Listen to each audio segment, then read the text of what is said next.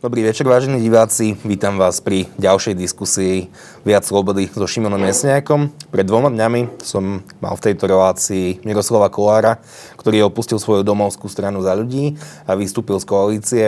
A dnes tu vítam ďalšiu odidenkyňu, ktorá odišla do strany SAS, Luciu Nikolson. Ďakujem veľmi pekne, že ste prišli. Ďakujem, že ste ma pozvali. Kedykoľvek. Pani Nicholson, vy ste odišli zo Sasky de facto, i keď nie de jure, už druhýkrát. Prvýkrát ste sa však do strany Sloboda a Solidarita vrátili a dokonca ste boli dvojkou na kandidátke SAS. Ako sa tieto dve situácie líšia? Veľmi diametrálne. Ja som si prvýkrát vlastne pozastavila členstvo a išlo tam o, o to, že v Saske bolo nezdravé prostredie kvôli tomu, že tam bol vtedy ešte pán Galko so svojím krídlom a bola tam pomerne nezdravá, veľmi nepracovná atmosféra, v ktorej mne sa uh, ako keby nedarilo dobre prežívať, takže som si pozastavila to členstvo a bolo to naozaj vtedy o tom, že proste buď ja alebo, alebo oni. A to sa nakoniec skončilo teda odštiepením uh, krídla pána Galka a veľmi takým teatrálnym odchodom s tým, že naozaj očiernili a nakydali na Sasku. A práve kvôli tomu Saska sa ocitla v problémoch, bolo to krátko pred voľbami a Richard Sulík uh, mi vtedy zatelefonoval a uh, veľmi dôrazne žiadal, aby som za stranu zabrala v parlamentných voľbách, napriek tomu, že ja som bola vtedy veľmi krátko predtým vlastne zvolená do Európskeho parlamentu, takže ja som vedela, ako to bude vyzerať z pohľadu občana, z pohľadu môjho voliča, že už naozaj neviem, kam by som sa ešte uh, pichla, do akých volieb. Ale uh, Zabrala som, priniesla som 65 tisíc preferenčných hlasov v strane a som veľmi rada, lebo, lebo som prispela tým k tomu, aby sa dnes bola teda vo vláde. No a tento môj mm, odchod, ktorý je definitívny a, a nie je vôbec žiadnym buď alebo, uh, je o princípoch, je o tom, že ja som stála na tej pamätnej tlačovke, alebo teda osudnej a Hovorila som tam o niečom, čo je pre krajinu veľmi dôležité. Hovoríme Strašne... teda o tlačovke, ktorá bola s pani Bíto Cigánikovou a bolo to pred dvoma týždňami. Áno, presne tak, presne tak. A chcela som, aby sa vláda mm, prebrala začala iným spôsobom pristupovať k eurofondom a nezopakovala tak fatálnu chybu, akú zopakovala, keď e, mala možnosť presunúť miliardu z nečerpaného fondu na priamu pomoc ľuďom, na priamu pomoc ekonomike, ktorá by sa tým vlastne zdvojnásobila. A, takže mm, to, to sú diametrálne odlišné situácie. Teraz mi išlo naozaj o princíp. Áno, ja som sa eh, x krát ospravedlnila za tú formu. Nemám vôbec žiadny problém byť podrobená kritike. Ale veľmi ma zamrzelo, že si ma vedenie strany nezastalo kvôli tomu, že vecne uh, ja som hovorila pravdu. Prečo sa vás nezastali? Komunikovali ste s Richardom Sulíkom napríklad a druhá vec, od tej tlačovej besty sa de facto dištancovala aj Jana Bito Cigániková, ktorá tam s vami stála. Ja som o tej tlačovke hovorila s Richardom Sulíkom. Tam bola taká následnosť tých krokov, že ja som vlastne v piatok sa dozvedela e, od Európskej komisie, že sme do decembra 2020 premeškali historickú príležitosť z pohľadu pomoci ekonomike a konkrétnym ľuďom, teda, ktorých nie je málo, ktorí tú pomoc dnes e, potrebujú. Následne som sa s týmito informáciami obrátila na predsedu, to bolo počas víkendu, povedala som mu presne, o čo ide, povedala som mu, že potrebujem vyslať ten signál vláde, aby sa inak postavili k prerozdeleniu eurofondov, aby prebohal nenasledovali to, o čom rozpráva Igor Matovič, že peniaze, ktoré k nám prídu z Európskej únie, hlavne pokiaľ ide o fond obnovy, sa budú deliť podľa toho, aké boli výsledky vo voľbách, lebo toto by bolo absolútne fatálne pre krajinu. A e, nemohla som to povedať inak, ako tak, že som spomenula aj tú chybu, ktorú sme urobili, lebo to je presne vec, ktorú by sme nemali opakovať. A ja keby som sa na tú tlačovku postavila len tak, že milá vláda, zmente to, tak by ma nikto nepočúval. Naopak, e, keď som začala hovoriť o tej, o tej chybe, ktorej sa vláda ako taká dopustila, tak to počúvali všetci a naplnilo to aj ten mediálny priestor, čo bol mm, síce za nejakú cenu, ale želaný efekt, lebo ja verím, že to zobudilo aj vládu a verím, že to zobudilo aj Slovensko. Uh, takže Richard Sulik o tom vedel, uh, súhlasil s tým, a následne v pondelok ja som od 10.05 sedela v Liberálnom dome, kde bola klasická príprava pre tlačovú konferenciu, aká býva vždy.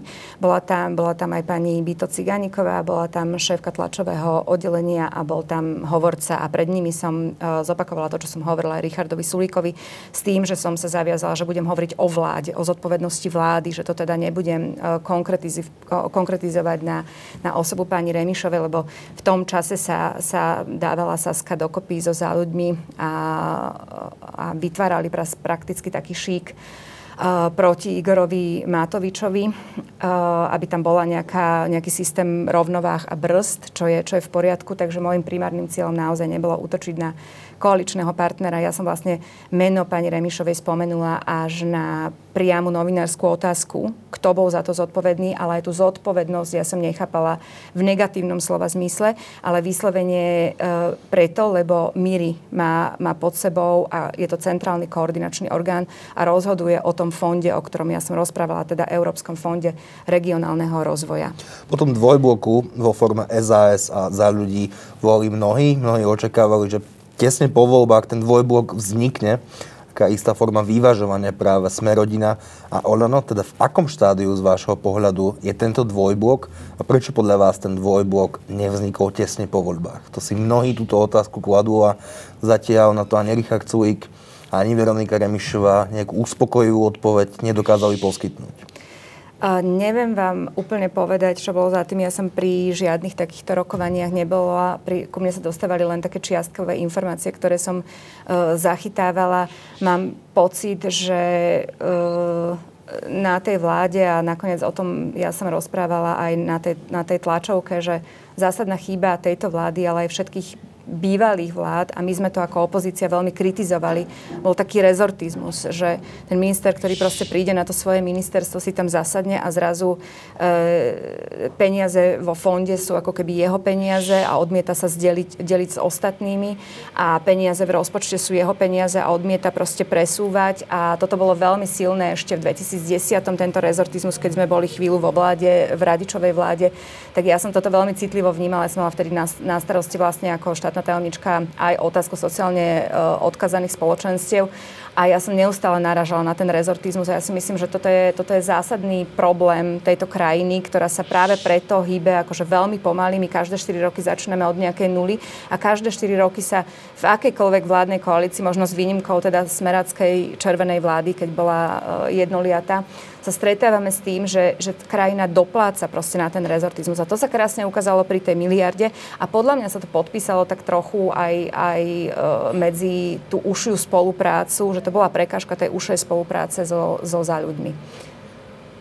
Keď vznikla tak táto vláda, začala vykonávať konkrétne kroky, tak začalo, začalo také isté sklamanie z toho, že tá vláda sa správa inak, ako sme očakávali v princípe existujú dva argumenty, prečo musí táto vláda vydržať.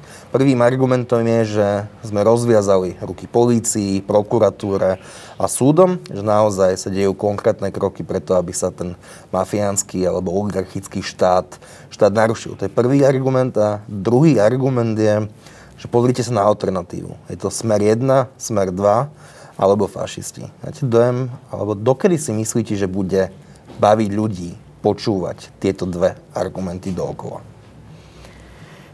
No, ja sa to pýtam sa, samej seba, že dokedy, lebo aj ja používam tento argument. Nakoniec jeden z tých dôvodov, prečo ja som odišla zo Sasky, bolo práve, práve to, aby som netrieštila viac tú vládnu koalíciu, ako je roztrieštená, aby tam nevznikalo proste to pnutie, ktoré jednoznačne teda po tej mojej tlačovke, e, nehovorím, že vzniklo, ale, ale pridalo to proste k tomu zlému ovzdušiu v rámci, v rámci tej vládnej e, koalície, ale ja si myslím, že už teraz je zrejme, že ľudia na tieto argumenty počúvajú čoraz menej. Prakticky, ja si myslím, že dnes tá situácia je taká, že naozaj z toho Pelegriniho a z toho Fica už nie je taký strašiak, pretože ľudia sa ocitajú naozaj vo veľmi ťažkých e, životných situáciách.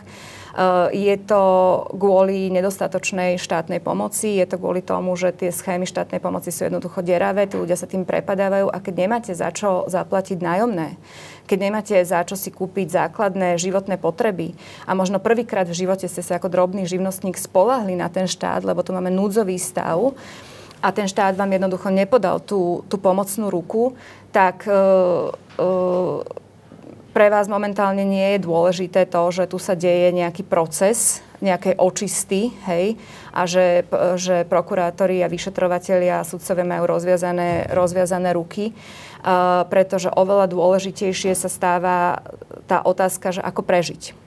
A v tomto si myslím, že záberá aj taký spomienkový optimizmus, lebo faktom je, že s tou mizernou situáciou, ktorá sa dnes e, tu nachádza aj v súvislosti s pandémiou, aj v súvislosti s krízou, ľudia si to strašne personifikujú do, do Igora Matoviča v prvom rade, ale podľa mňa už aj do vlády ako takej, pretože veľmi dlho ich traumatizoval mm, konflikt neustály medzi Richardom Sulíkom a Igorom Matovičom, ktorý podľa mňa nemá víťaza, má len porazeného a tým je, tým je podľa mňa Slovensko. Takže tento argument, obávam sa, akokoľvek je silný a akokoľvek uh, si to aj ja uvedomujem, že je veľmi dôležité, aby sme uh, pokračovali v tej očiste, aby sa nevrátili vagabundi ako, ako Pellegrini a Fico. Uh, ten argument naozaj v situácii, v akej sa Slovensko nachádza, v akej sa ľudia nachádzajú, slabne a už nevydrží dlho. Jedným z kľúčových tém tejto vlády bude aj tzv. fond obnovy na Slovensku pritečie množstvo miliárd. Ale o čom sa už hovorí menej je efektivita toho, ako, ako tieto peniaze minieme. To nedokázali vyčerpať predošlé eurofondy z minulých, z minulých období a teraz príde násobne viac peňazí. Mám zlý dojem, ak, ak si myslím a vidím, že sme rezignovali na to, či tie peniaze minúť efektívne a správne, alebo ich už len potrebujeme minieť, minúť a v princípe nám prestáva záležiť na tom, ako. No, uh, my máme veľmi uh, zlú tradíciu v čerpaní eurofondov. Toto je proste nespochybniteľný fakt a vychádza z dát. My sme naozaj na konci krajín uh, EU27 v čerpaní tých fondov. Uh, najslabšie čerpanie máme práve pri tom uh, Európskom fonde regionálneho rozvoja a tam sa naozaj stala taká vec, že my sme, my sme mohli teda tú miliardu minúť úplne efektívnym spôsobom. To je teraz najefektívnejšie. Tí ľudia to potrebujú tie peniaze tu a teraz. Na, naopak, my sme, my sme premrhali túto šancu, nechali sme to v zasekanom fonde a nakoniec, ak to budú chcieť minúť, tak to minú na hlúposti Proste budú to rýchlo kvásne projekty, ktoré pôjde to na kamerové systémy pre obce, pôjde to na, ja neviem, osvetlenie, pôjde to na nejaké lavičky, na nejakom námestí, ale jednoducho nebude tam tá pridaná hodnota.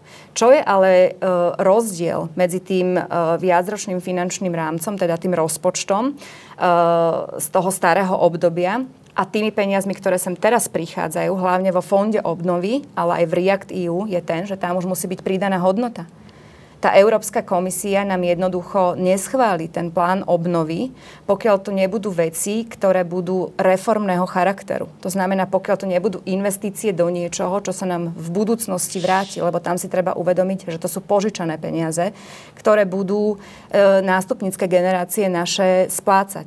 A toto je to dôležité, čo som možno nešťastnou formou, ale chcela povedať proste tej vláde, že aby sme to dokázali minúť efektívne a zmysluplne a nielen minúť, tak my musíme úplne prekopať ten systém eh, prerozdeľovania eurofondov na Slovensku. My musíme úplne reformným spôsobom zmeniť napríklad verejné obstarávania.